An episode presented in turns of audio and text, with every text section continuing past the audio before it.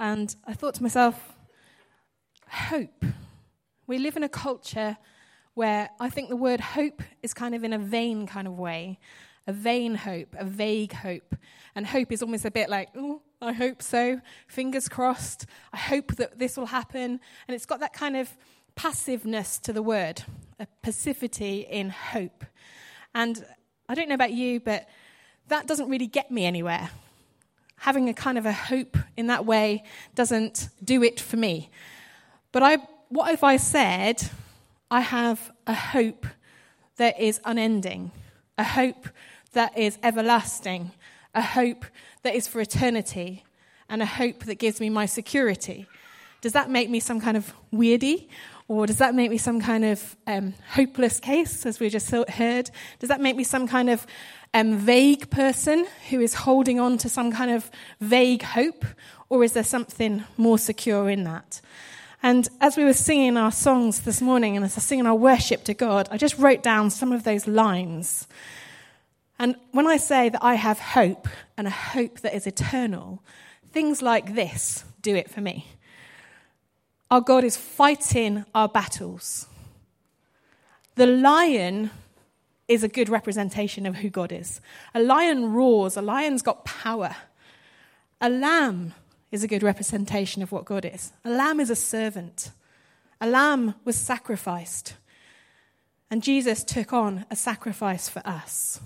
And then we went to that, that lovely, lovely song that just says, Holy, holy, holy is the Lord God Almighty. That is what my hope is, is in the one who is holy, the one who is everlasting, an everlasting Father, a loving God, the one who is my rock. Death could not beat him. This is what our hope is. Death could not hold him. This is what our hope is. So the word has got kind of a paradoxical element to it, hasn't it? So there's this vain hope and this vague hope that I would say the world holds on to. And then there's this security in hope, a significance of hope that each of us in here are either holding on to or looking to, and looking to today. And I just wanted to encourage us on this dedication day that you know what? These, the parents of these children have kind of got both going on. They've got this kind of vague hope that somehow they'll do a good enough job somehow to make their children into somehow a kind of decent human being at some point in their life. And they hope that that's going to happen. But they can't be sure of that. Neither can they be sure that the children will definitely have that same hope and security in their life that they have. But I am pretty sure that they're going to be pushing that one they're going to be praying for their children. They're going to be encouraging their children to pray. They're going to be encouraging their children to know who Jesus is. They're going to be encouraging them to know this hope, which is eternal and a hope for every day. Now, that's a different type of hope because it's something that they hold on to themselves, something that they're secure in themselves, not just a vague hope that life's going to be okay. Because this hope is bigger than whether life is okay. This hope is when life is not okay. This hope is when things are tough. This hope gives us an eternal perspective when life doesn't always look good. And that's what I'm sure you want for your children. The Bible talks about hope, and it talks about it a lot, and it sneaks in here and there. Even the prophet Isaiah, 700 years before Jesus was born, pointed towards Jesus being the hope for the nations, saying there's going to be one coming, there's going to be someone coming, and he's going to give hope. He's going to give hope that's everlasting. He's going to be the hope for our nations. And here we are in 2018, and wow, 2018. it's really scary, isn't it, that we've got here? But we've got 2 billion, over 2 billion Christians saying that this is what we're holding our hope this is what hope is. This is what we put our hope in. Jesus is who we put our hope in. That is significant. So before Jesus even came about, and now, here we are now, people holding on to the hope that they have in Jesus. The early church were known to have been persecuted, to have had hard, hard times. When Paul writes from a prison, that's not a cozy, comfy little prison. He was in chains and he was bound and he was proclaiming hope. And he was saying to the others, Don't forget hope. Hope is secure. Hope gives us significance. Hope is for our lives. Now, he doesn't say that to make a fluffy kind of statement to people. He is absolutely secure and certain. The early church were persecuted for their beliefs, and ever since, Christians have been persecuted for this holding on to this hope. I'm just going to read from one of the books of the Bible that Paul actually wrote, the book of Romans, and from chapter 5. It's from verse 5 for anyone who's got their Bibles. Therefore, since we have been justified through faith, we have peace with God through our Lord Jesus Christ, through whom we have gained access by faith into this grace in which we now stand. And we boast in the hope of the glory of God. Not only so, but we also glory in our sufferings I don't quite understand glorying in our sufferings. But here's Paul writing that as he is suffering. And he says this he says, because we know that suffering produces perseverance. Perseverance, character, and character, hope. There we have hope going full circle because of our hope, we boast in the hope. And you know what? Even when things are tough, even when things are horrendous, even when life looks rubbish, even when we're being persecuted, even when we are suffering, hope is what ends up because we have a hope that is secure and a hope which goes on and on and on. There's a circle of hope that is security. I wonder how many of us are holding on to that hope. So, as he wrote this, Paul was suffering. He suffered, but that did not make him doubt this hope. I wonder sometimes when we go through stuff in our lives, where does the hope of Christ sit in that? Is somehow, sometimes for us in the West, in this easier life that we have, is our hope put in other things? We don't know we're doing it necessarily, but do we sometimes put our hope in other things? Where's our security? That's another word we could say. Our hope is in the security of God. Where's our security? What are we putting our security in? Are we putting it in our relationships? Are we putting it in our family? Are we putting it in our finances? What are we putting our hope in? Here's Paul saying, Do you know what? My hope is in Jesus. My hope is in him. Nothing more, nothing less. He is everything. That reading that um, Christine read from Romans 12 12, joyful in hope, patient in affliction, joyful in hope. Are we joyful in hope even when we're in affliction?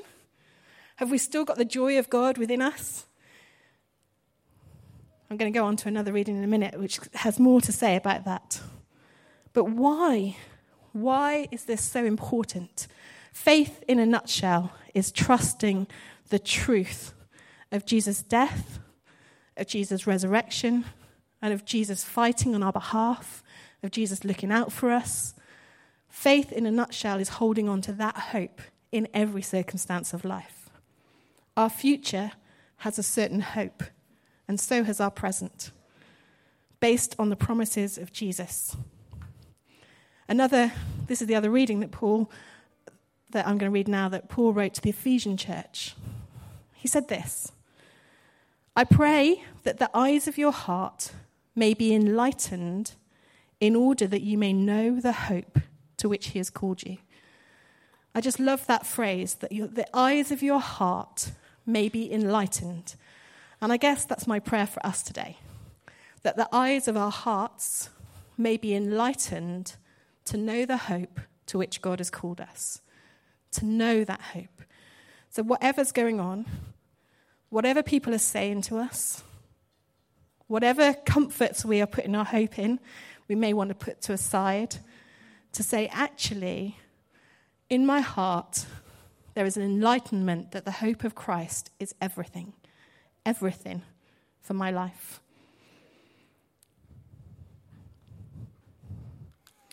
So, if today we don't know that certainty of hope, if we're sitting here saying, What on earth are you going on about, Helen?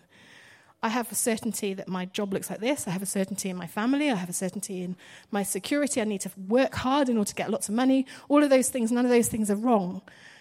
But if we don't have that security of hope in Jesus, then whatever comes our way that isn't good will knock us, will hurt us, will take us off course. But if we do have that hope, then that is when we can be secure and we can say, Do you know what? Whatever this is, I can face it because I have the hope of God in me.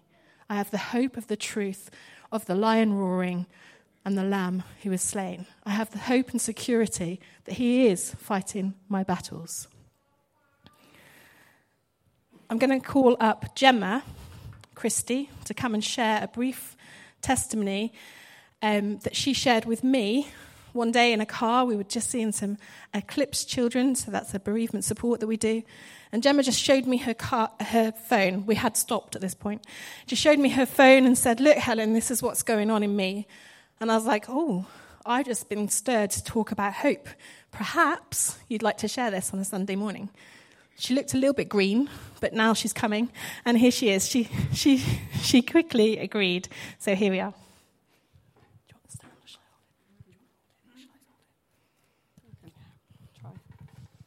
Okay, I'm just going to read it off the paper. Um, for me, although I loved God and longed to feel a deeper level of relationship with Him, and don't get me wrong, I did at times, um, but being very independent and strong willed, even when I thought I was handing situations over to God, I kept my hand in there too. I just really felt, no, just really found it hard to leave it alone it wasn't until I found myself in a situation that I couldn't change or handle or rely on myself or anyone else to sort or to reassure me. It was completely out of my hands. I just had to trust God and know that He knew what was best for me. I know He had the situation in His hands. To cope emotionally, I had to completely hand my emotions to God and ask Him to hold on to them until I, until I was in a place where I felt able to deal with them. And I didn't keep my hand in this time because I couldn't understand them or deal with them or sort them. They just swirled around in my head and drove me more than slightly crazy. So I had to leave well alone. Um, I had to build trust in my life and trust that I was making the right choices and trust that I was making them for the right reasons and check my heart in all of this. It was a really difficult time. Words can't explain how difficult. But all the way through this time, God made it very evident to me that He was right there next to me. When I look back, even before I knew this situation was coming, God knew, and He was preparing me with verse after verse. Through this time, probably a year and a half, God has taught me how to hand my life truly over to Him and to completely trust in Him. And all I've wanted to do is soak up His words, listen to Him, and have worship music playing Every time I feel anxious, worried about the future, or even the present, I turn to God because only He ever truly knows. God has done amazing work in me through all of this. It's made me realize too that we all might look like we're fine, like we're coping, thinking, well, their life's going well, why isn't mine? But you never know what people are really dealing with until they choose to stand up and share with you. I'm not saying that there's anything wrong with how people deal with their stuff, but I'm very aware that sometimes people are dealing with stuff even when they seem to be living a lovely life. I'm also not saying this to make people feel bad for not knowing. I chose for it to be like that. This is just my journey, and I felt that God wanted me to share it. One verse that has weighed massively on me through all of this is Be still and know that I am God. I struggled with this because I'm not a being still kind of person, especially in my thoughts. So I couldn't work out how that was even possible. But then I heard it like this in Exodus 14 14. The, uh, the Lord will fight for you. You only need to be still. This made me realize that what he was saying is all these things you can't handle because you can't know, you can't change, you can't fight. Lay it down, give it to God because he can and he will and he knows. I now put my hope in him more than ever because I know that he is mighty and over all things.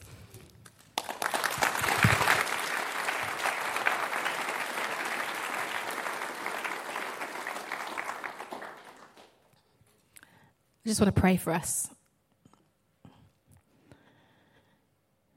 Father, that line that Gemma said, the people don't know what you're going through in your life when you're looking like everything's good on the outside. And I just pray for us all here tonight, today. I pray for everyone in this room. I pray that you would help us with the stuff that we know about our own walk with you, our own walk in life, the things that cause anxiety, the things that cause pain, the things that cause sadness, the things that cause frustration in us. Father, all of these things come in the way of us holding on to the hope of you. And I pray that the hope that Gemma found when she was literally clinging to you would be the same hope that we find as we cling towards the one who is eternal, the one who has it covered, and the one who is enough. Father, I pray for a blessing for all of us. In your name, Jesus. Amen. Just going to read from 1 John 3. This is one of Jesus' disciples writing about Jesus' life and faith. See what great love the Father has lavished on us, that we should be called children of God. And that is what we are. The reason the world does not know us is that it did not know Him. Dear friends, now we are children of God, and what we will be has not yet been made known. But we know that when Christ appears, we shall be like him, for we shall see him as he is. All who have this hope in him purify themselves just as he is pure. All who have this hope in him purify themselves because Jesus came as a sacrifice for us, and on the cross, he dealt with every one of our sins, and he is who we put our hope in. And as we put our hope in Him, as we say, Do you know what? You are enough. You are what has covered my life. You are why my life exists. I think that the miracle of these youngsters this morning just really hit me. The miracle of new life in the physical form is a miracle in itself. And then there's the miracle of new life, of actually deciding to follow Jesus because of everything that he did for us. And that miracle of new life is for every one of us. And it's a promise over every one of us that as we put our hope and our trust in him, he will come. And I pray that for each of us, that those of us who know Jesus already will continue to be enlightened by the hope that we have in Jesus and those who don't know Jesus will take another step today in starting to believe and trust in who he might be. Maybe today is a day where you seek to find out more about this person of Jesus, this God of Jesus, this lion that we talked about. Would you, I pray, take a step today finding out more about him if you don't yet know him? All who have their hope, have this hope, purify themselves just as He is pure. This message of hope isn't just for when we get to heaven. This message of hope is for today and the day after and the day after. Whatever comes our way, this message of hope remains the same. And that's pretty exciting stuff, isn't it? And I'm pretty excited by the story of Gemma. I'm not excited by the stuff that she went through, but I'm excited that she held onto a hope and a pure and loving giving, life giving hope that gives her joy. Joy in our world is a very precious thing. And whatever culture has for us, whatever stuff comes our way, we have the joy of knowing the hope of God in our lives. I think I'm going to finish there. Thank you, everyone.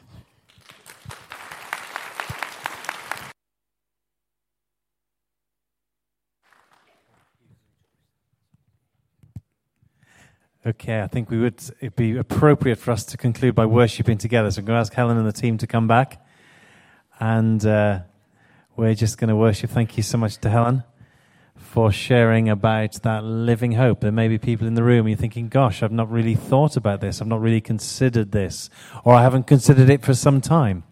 And so, if that's you, if this message is appropriate to you, then we want to give opportunity for you to uh, discuss that with other people, someone at the front would be more than happy, or the prayer team will be situated over there, would be more than happy to discuss with you what we're talking about when we talk about this eternal hope, this living hope that Helen has explained for us this morning.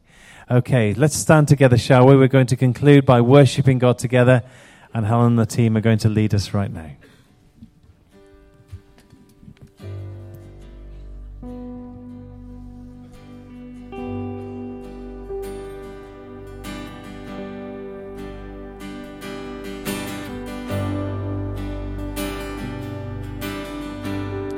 Splendor of the King. The splendor